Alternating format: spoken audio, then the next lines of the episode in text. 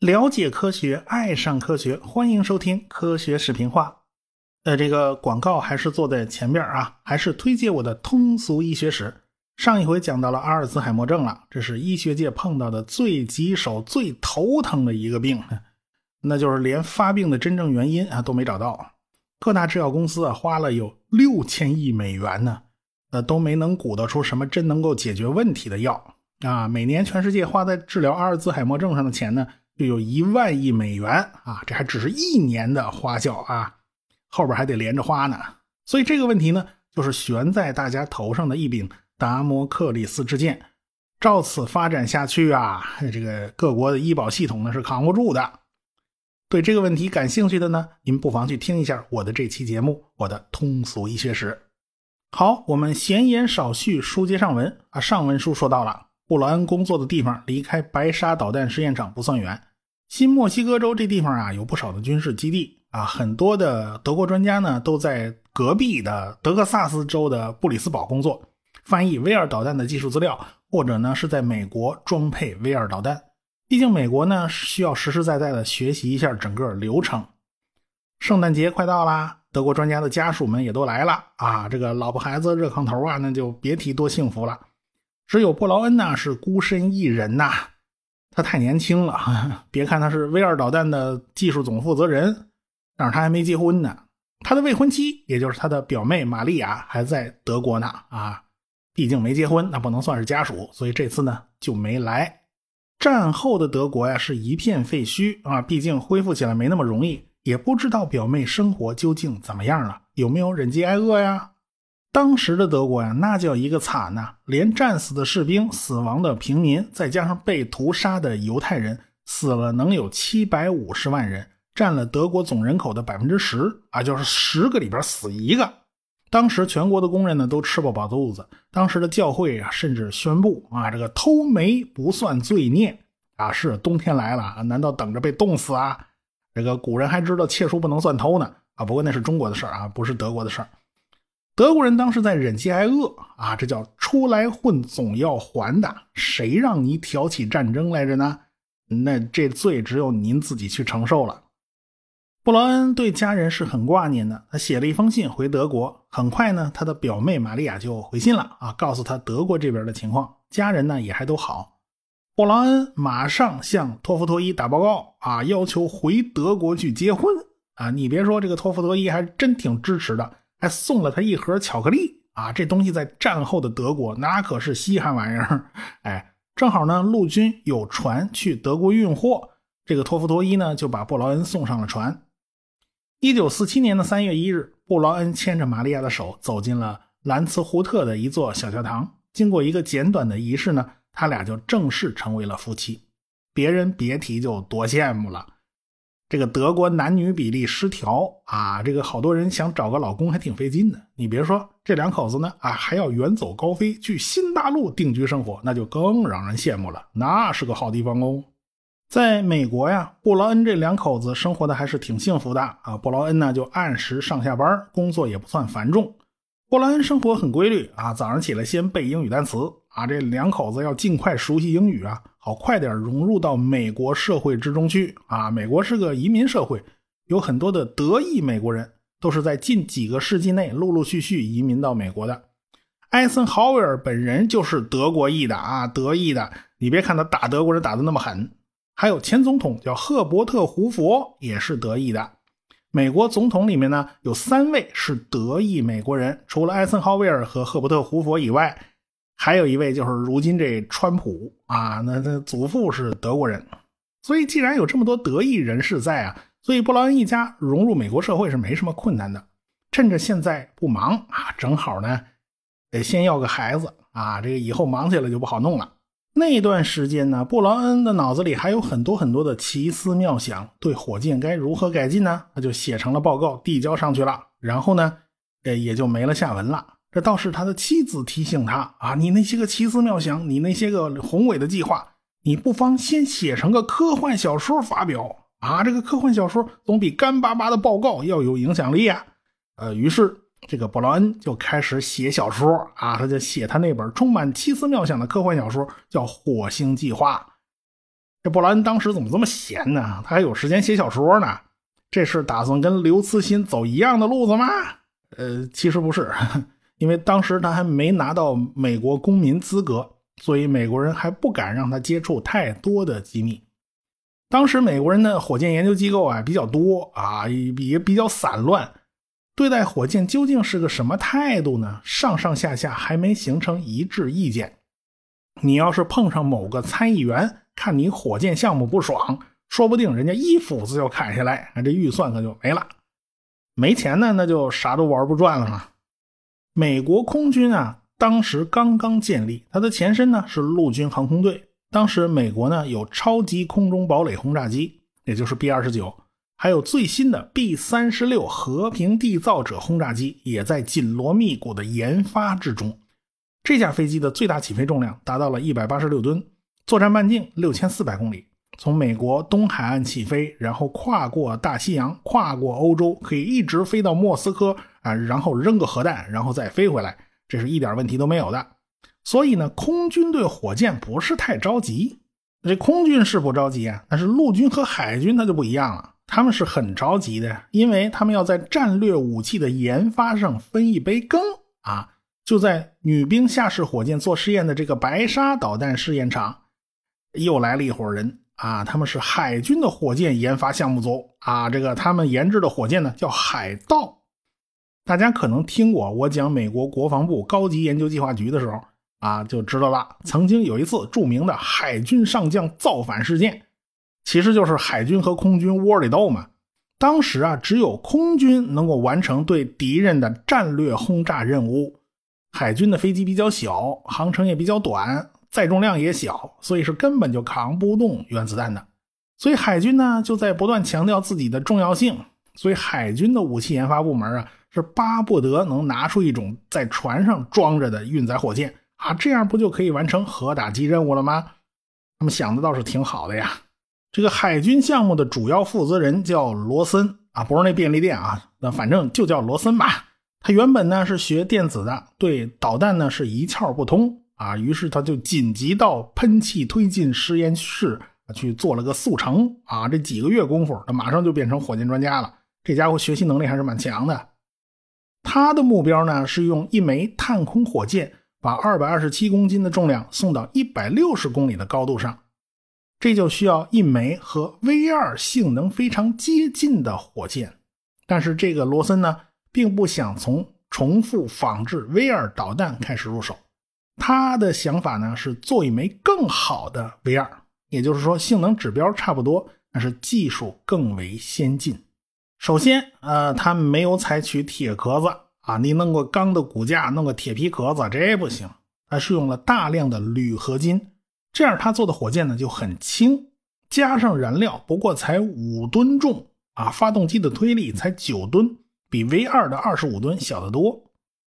海盗火箭呢还有一个创新，那就是采用了摇摆发动机而不是燃气舵。控制理论里面有一个典型的模型叫倒立摆啊，就是让你用手顶着一根长长的棍子，保持棍子不倒下来。这个时候呢，你就必须不断的动态调整。倒立摆的应用啊有很多，比如说两个轮的那种平衡车，就是典型的倒立摆。火箭呢，其实也差不多啊。你别忘了，火箭发动机是在屁股上哦。火箭发动机推着，就跟你手指头顶着那根棍那个过程是差不多的。你必须不断的调整，才能保持火箭的飞行稳定，你才能不栽下来。布劳恩当年采取的办法呢，叫做燃气舵，也就是用耐高温的石墨片伸进发动机喷射的这种高速高温气流之中，用这个方法来改变喷气的方向。但是这种方式的效率不高，它会损失百分之十七的推力。所以海盗火箭呢，就把火箭发动机整个装在了一个能摆动的支架上啊，咱就用摇摆发动机来改变喷口的方向。这一招啊，到现在还在各种大大小小的火箭上广泛运用呢。哎，就从这儿来的。海盗项目呢，从哪个方面来讲都是成功的。总共呢，一共是不到五十个人啊，花了五百万美元研制了一套制导系统，打了十二枚火箭，最高的飞到了两百五十三公里的高空，还带着彩色照相机上了天。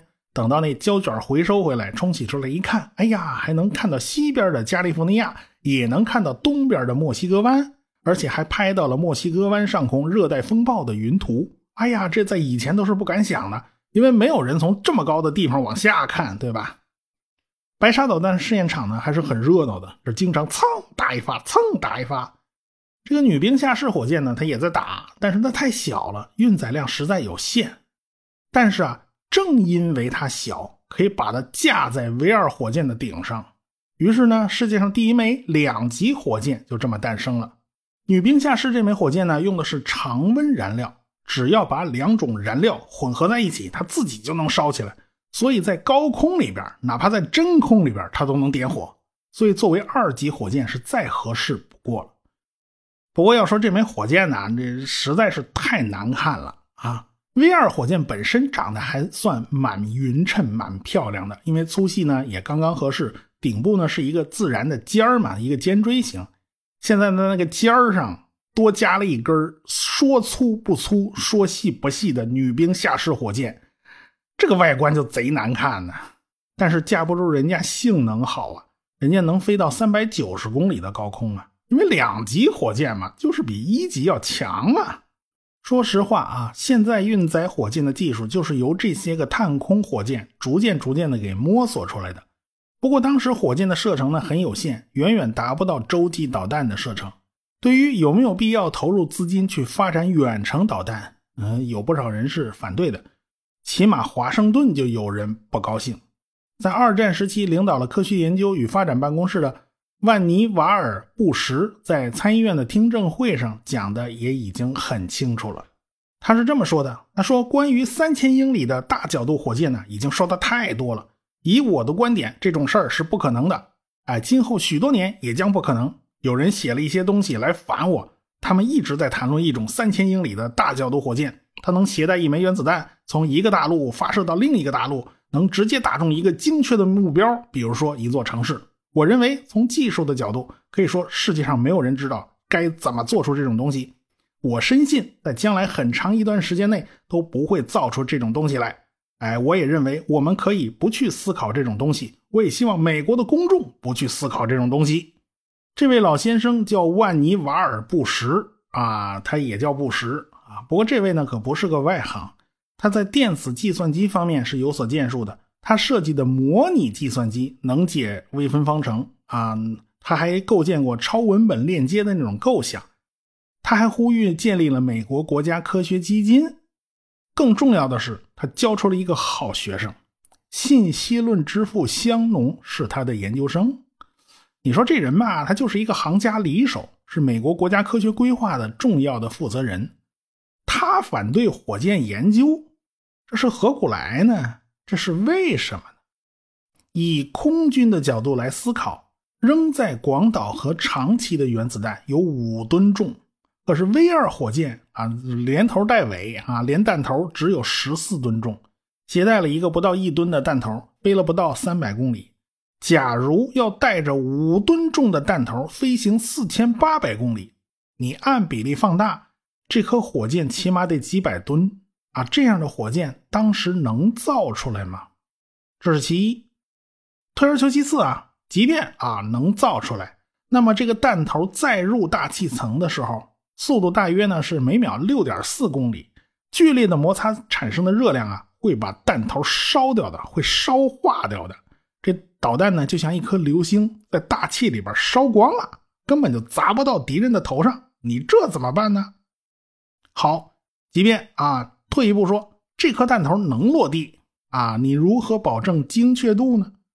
精确度可是随着距离的增加而被放大的，就是说它那个误差会被不断的放大。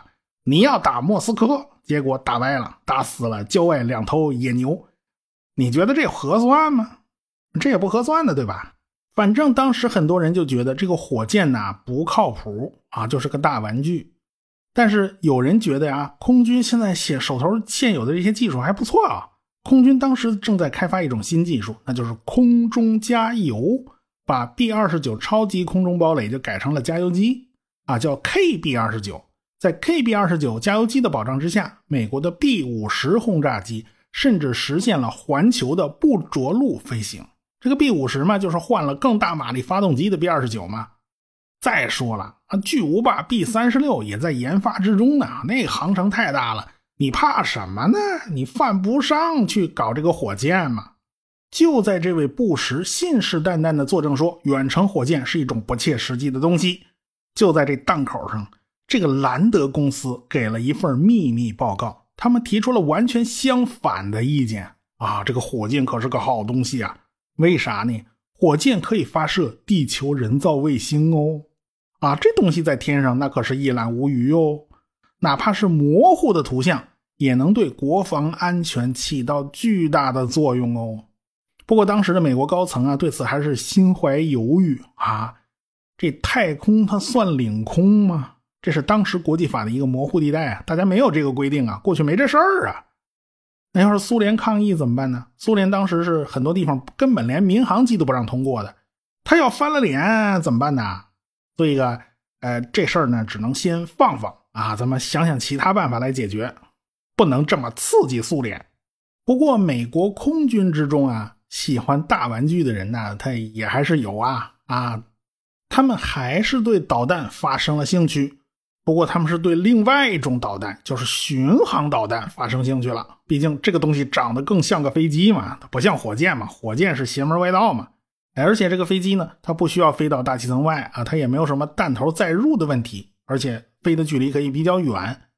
但是啊，巡航速度低于音速是很容易被拦截的。所以呢，北美航空的设计师叫伯莱，他就提了一个方案，就是利用火箭把飞机送到高空。啊，然后抛弃火箭，打开冲压发动机，开始以超音速巡航。这个导航系统呢，就比导弹要简单一些，而且呢，也更对空军的胃口。当然了，厂家也可以夹带私货啊，这不就可以名正言顺的用空军的钱来研究火箭发动机了吗？你别说，这个后来这个火箭发动机还是真是派上了大用场。这个项目的代号呢，叫纳瓦霍啊，这是北美的一个印第安部族的名字。电影《风雨者》讲的就是这个部族的人啊，讲的这个部族的事儿，就是讲加密通信的嘛。